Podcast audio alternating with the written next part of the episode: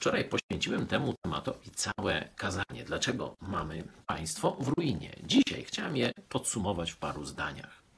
Ludzie, których życie jest moralnie zdewastowane, potrafią wzbić się chwilowo na szczyty jakichś wspaniałych dokonań. W każdym z nas tkwi potencjał do dobra, ale życie ludzi niezdyscyplinowanych, których życie jest moralnie upadłe, ci ludzie nie są w stanie na dłuższą metę budować porządnych, trwałych, dobrych projektów. No, dlatego, że ich osobiste życie jest w ruinie. I teraz, kiedy myślimy o Polsce, dlaczego nasze państwo jest w ruinie? Pomyślmy o sobie. To jest suma naszych ruin, naszych indywidualnych, nieporządnych, niezdyscyplinowanych, nie podporządkowanych prawdziwie Bożym normom życiorysów. Nie dziwmy się, że Polska jest w ruinie, bo życie Polaków jest w ruinie.